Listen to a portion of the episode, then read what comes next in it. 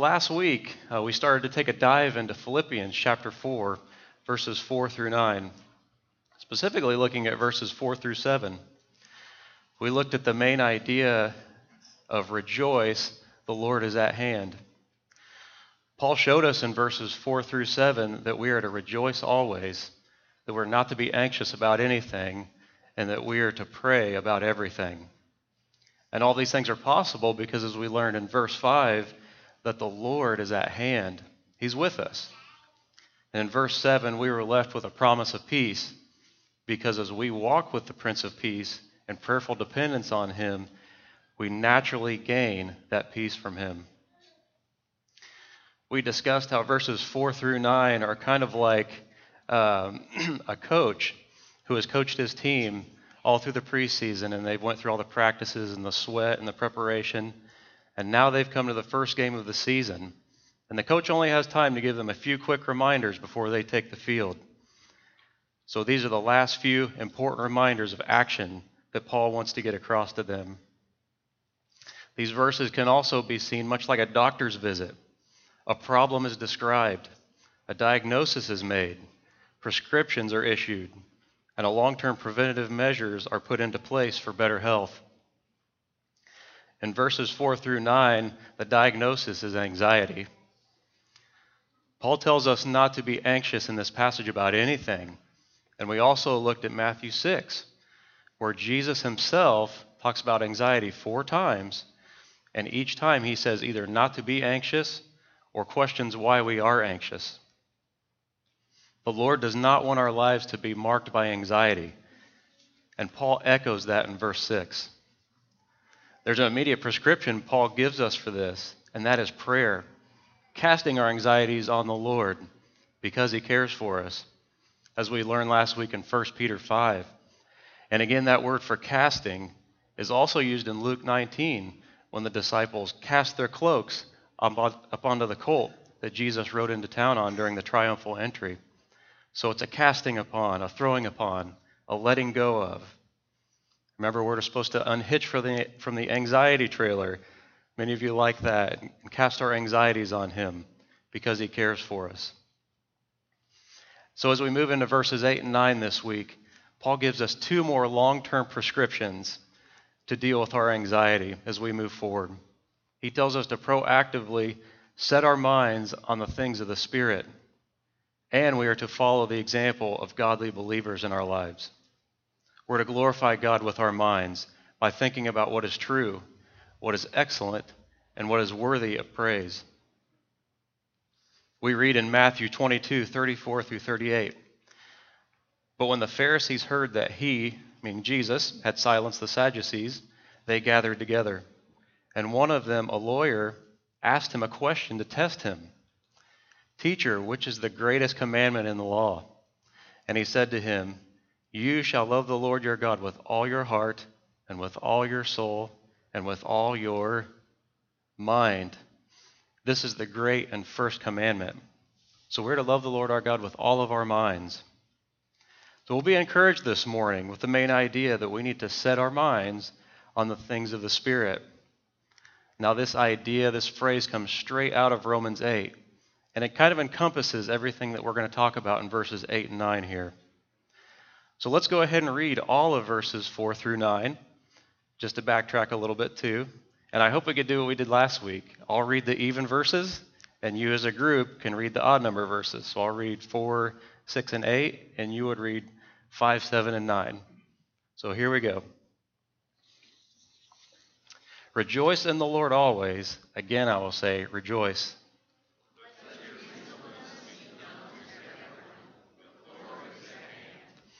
Do not be anxious about anything, but in everything by prayer and supplication with thanksgiving, let your requests be made known to God.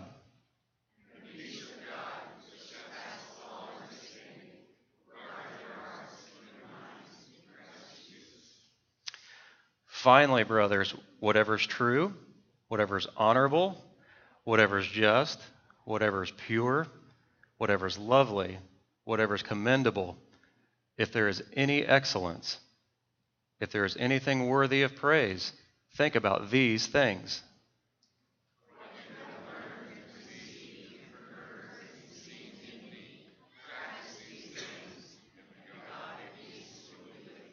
All right, you guys did pretty good on that staying together. And God's people said? Amen. And all God's people said? All right, All right here we go. If you weren't here last week, sorry about that. Amen and all right. So, our first point for today is that we need to allow the Holy Spirit to lead our thoughts. We need Him driving all of our thoughts. In verse 8, we see eight different qualities that we are to set our minds on what is true, honorable, just, pure, lovely, commendable, worthy of praise. Now, while each one of these deserves its own study, we're going to zero in on three of them today that seem to sort of uh, round up all eight of them. We're going to be looking at what is true. We're going to look at what's excellent and what is worthy of praise. This is what the mind of the mature believer looks like, as Paul describes it to us. Now, first, we as believers need to absolutely be thinking about what is true. And to be able to do that, we need to be able to discern what is true, in fact. Now, you may have heard the account of the bagpipe player who played at a homeless man's funeral. I don't know if you heard about this or not. He says, As a bagpiper, I play many gigs. Recently, I was asked by a funeral director to play at a graveside service for a homeless man. He had no family or friends, so the service was to be at a pauper cemetery in the Saskatchewan backcountry. As I was not familiar with the backwoods, I got lost, and being a typical man, I didn't ask for directions. I finally arrived an hour late and saw the funeral director had evidently gone and the hearse was nowhere in sight. There were only the diggers and crew left, and they were eating lunch. I felt badly and apologized to the men for being late. I went to the side of the grave and looked down, and the vault lid was already in place. I didn't know what else to do, so I started to play. The workers put down their lunches and began to gather around. I played with all my heart and soul for this man, with no family and friends. I played like I've never played before for this homeless man. And as I played Amazing Grace, the workers began to weep. They wept, I wept, we all wept together. When I finished, I packed up my bagpipes and started for my car. Though my head hung low, my heart was full. But as I opened the door to my car, I heard one of the workers say, I've been putting in septic tanks for over 20 years. I ain't never seen nothing like that.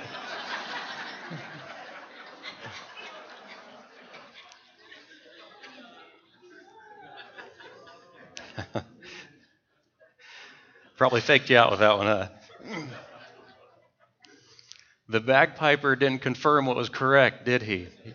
Didn't confirm what was true. Now, Scripture tells us that we are to test everything. Romans 12:2 says, "Do not be conformed to this world, but be transformed by the renewal of your mind, that by testing you may discern what is the will of God, what is good and acceptable and perfect." 1 Thessalonians 5:21, Paul tells us, "Test everything and hold fast to what is good." Now, if the last few years have taught us anything, it's that we can't always necessarily place our trust in once trusted institutions or news organizations. There's deception all around us, intentional and unintentional. Now, as believers, we can't jump onto bandwagons or beliefs that we have not tested to be true. If we do, we risk looking foolish and losing credibility with people around us. We have to test and verify everything that we see and hear and be patient for the truth. If we can't test or verify, we have to pray for wisdom and let it go. I sincerely would expect you all to be testing what I'm saying to you this morning as brothers and sisters. Now, to be able to test what information we do take in or what's going on around us, that means we have to know God's Word, the source of all truth. Jesus said, I am the way, the truth, and the life. He's the bread of life, the living water. That means we need His Word on a daily basis. We can't lose the spiritual discipline of taking in God's Word every day in times that seem to be growing darker by the day, sometimes by the hour. We need to remember Psalm 119, 105. Your word is a lamp to my feet and a light to my path. Now, one great way to do this is to memorize Scripture. This might be a lost art these days. The psalmist also says in Psalm 119, I have stored up your word in my heart, that I might not sin against you. Now, isn't it interesting the reason the psalmist gives here for storing up God's word in his heart? That I might not sin against you. The psalmist here understands that to keep from being pulled into the world, into the ways of the flesh, to keep from being pulled in by lies, that he has to store up God's word in his heart. Now, JD has mentioned this in the past as well. You know, what if at some point, and this scenario is not quite as unheard of as it was, you know, two decades ago, what if we're put in prison for our faith? Or what if God's word is confiscated? What are we going to be able to share with people out of our hearts that we know in His Word? Or even if we're just ministering to someone on an everyday basis at work and we don't have a Bible in front of us and there's an opportune moment, what are we going to share with them? Memorization is a great tool to bless others with. And now we also see a great connection here regarding God's Word about prayer as we discussed last week. Now we talked about Romans 8, how the Spirit helps us as we pray. And how awesome is that? But we see this week the Spirit also helps us to recall what we've learned in God's Word. Let's look at what Jesus said to his disciples about this in John 14, verse 26. This is so great. He says, But the Helper, the Holy Spirit, whom the Father will send in my name, he will teach you all things and bring to remembrance all that I've said to you. Think about that. The Spirit brings to remembrance all that Jesus said to us through His Word. So not only does the Spirit help us as we pray, but He helps us to remember God's Word that we've taken in. Now, have you ever had a time when you ministered to someone and they were blessed by it, and you walked away and thought, now where did that come from? Or how did I remember that? Well, we know how it happened. The Spirit helps us in those moments and brings things to remembrance of His Word. Now, also, not only do we need to be able to understand what's going on around us in regards to truth, but we need to understand what's true within us. It's so important that we as believers, as the world mocks, that we remember who we are in Christ. As lies fly our way about our identity in Christ, we are told in Scripture to take decisive action, decisive action in our minds. In 2 Corinthians chapter 10, verses 4 through 6, we read, For the weapons of our warfare are not of the flesh, but have divine power to destroy strongholds. Listen to this. We destroy arguments, destroy arguments, and every lofty opinion raised against the knowledge of God and take every thought captive to obey Christ, being ready to punish every disobedience when your obedience is complete. Now, listen to the language there. We destroy arguments and every lofty opinion raised against the knowledge of God and take every thought captive. Now, this word for captive is an aggressive, warlike term, meaning to capture or subdue an enemy. We're called to love the Lord our God with all of our minds and part of that is the intensity of taking unholy or untrue thoughts captive and making them obedient to Christ. The enemy wants us believing that God has not done his work in our lives, that we are not really God's child, that we're still drowning in God's wrath. But we know better. We know better from God's word. Colossians chapter 1, 13 and 14. He has delivered us from the domain of darkness and transferred us to the kingdom of his beloved Son, in whom we have redemption, the forgiveness of sins. So, as believers who have faith in Christ, we've been transferred from darkness into the kingdom of light, the kingdom of God's beloved Son.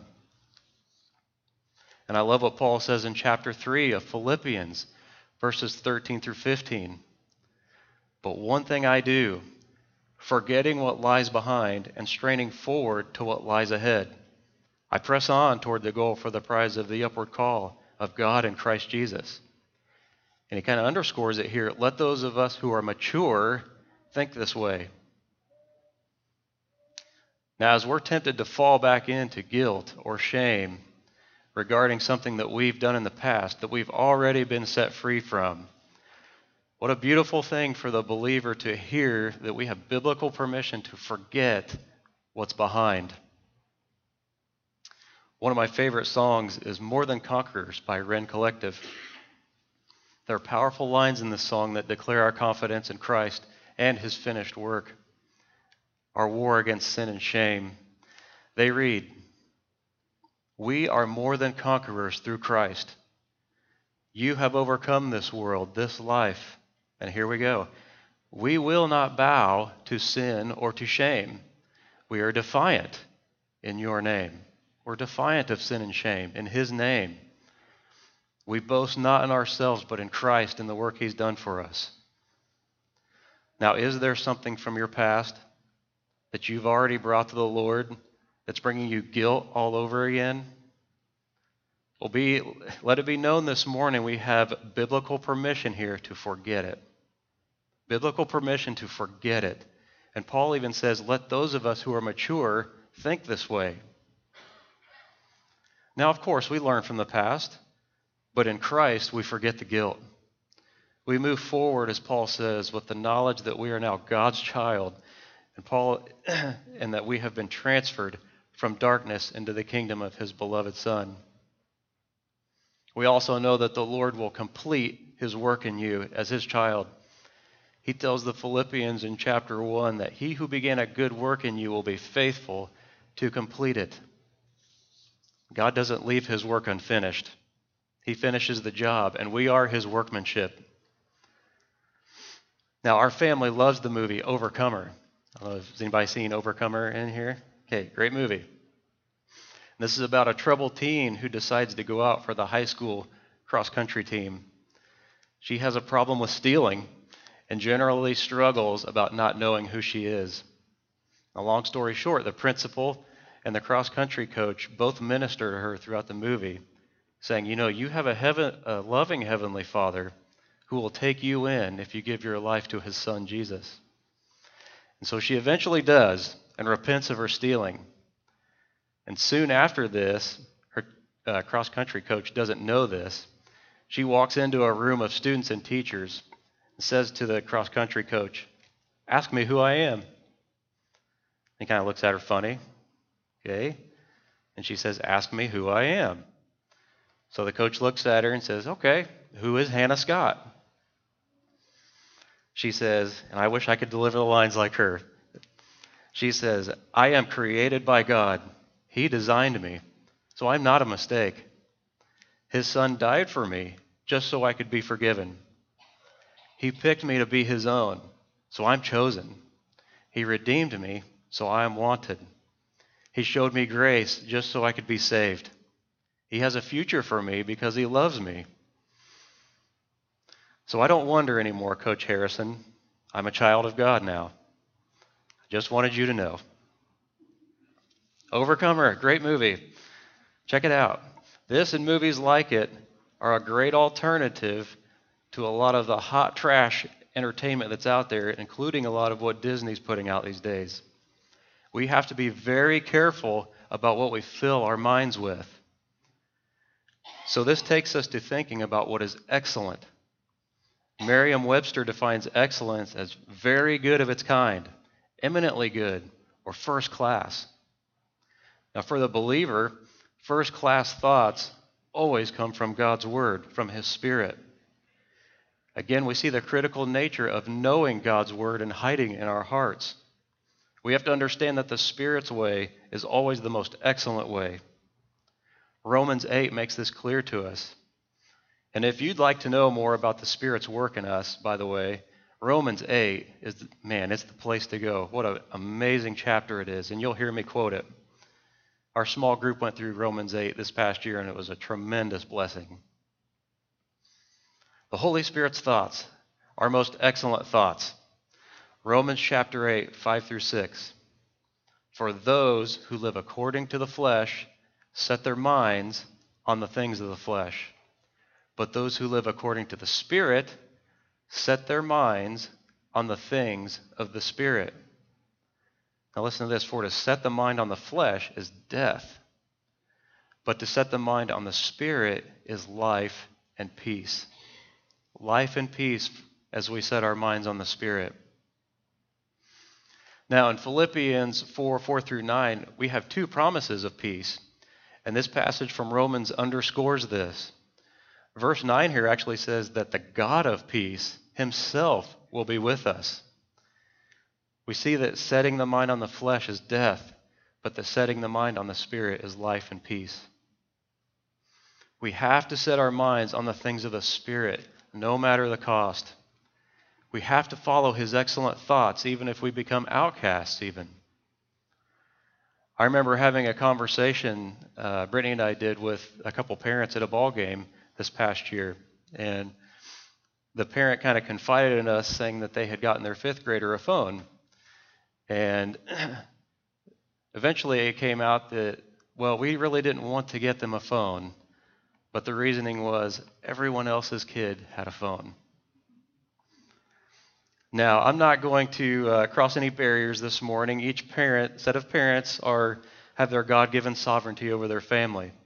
But what I will do this morning is to encourage you, parents and grandparents, with all of my heart here this morning. If God's Spirit is clearly leading you in a conviction that is backed up by His Word, obey it. Just follow it, even if you'll be an outcast or you don't know how it's going to end. Many of you already know what it is to be an outcast for Christ, whether it be family, friends, or coworkers that have distanced themselves from you, or even outright don't talk to you anymore. So, as we think about what is excellent, what are we allowing in our minds or in our kids' minds? Is it the things of the flesh or the things of the Spirit? Is it the excellent way of the Spirit? Parents, we have such a great responsibility in this. We can't just give in to the culture and say, well, this is just how things are. We're just going to go with the flow. We can't do that. We obey the lead of the Spirit of God, whatever it is, wherever it takes us. In Ephesians chapter 6, verse 4, Paul says, Fathers, do not provoke your children to anger, but bring them up in the discipline and instruction of the Lord. And guys, notice Paul says fathers here specifically. Paul's telling us, in a sense, to man up spiritually.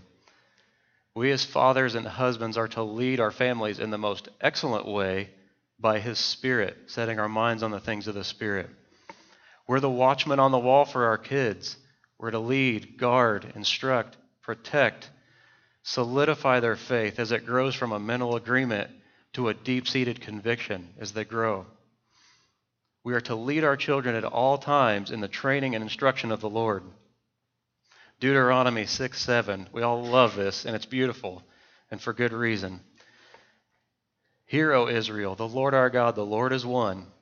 You shall love the Lord your God with all your heart, with all your soul, and with all your might.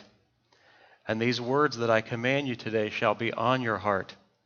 You shall teach them diligently to your children and shall talk of them when you sit in your house, when you walk by the way, when you lie down, when you, when you rise. You shall bind them as a sign on your hand, and they shall be as frontlets between your eyes.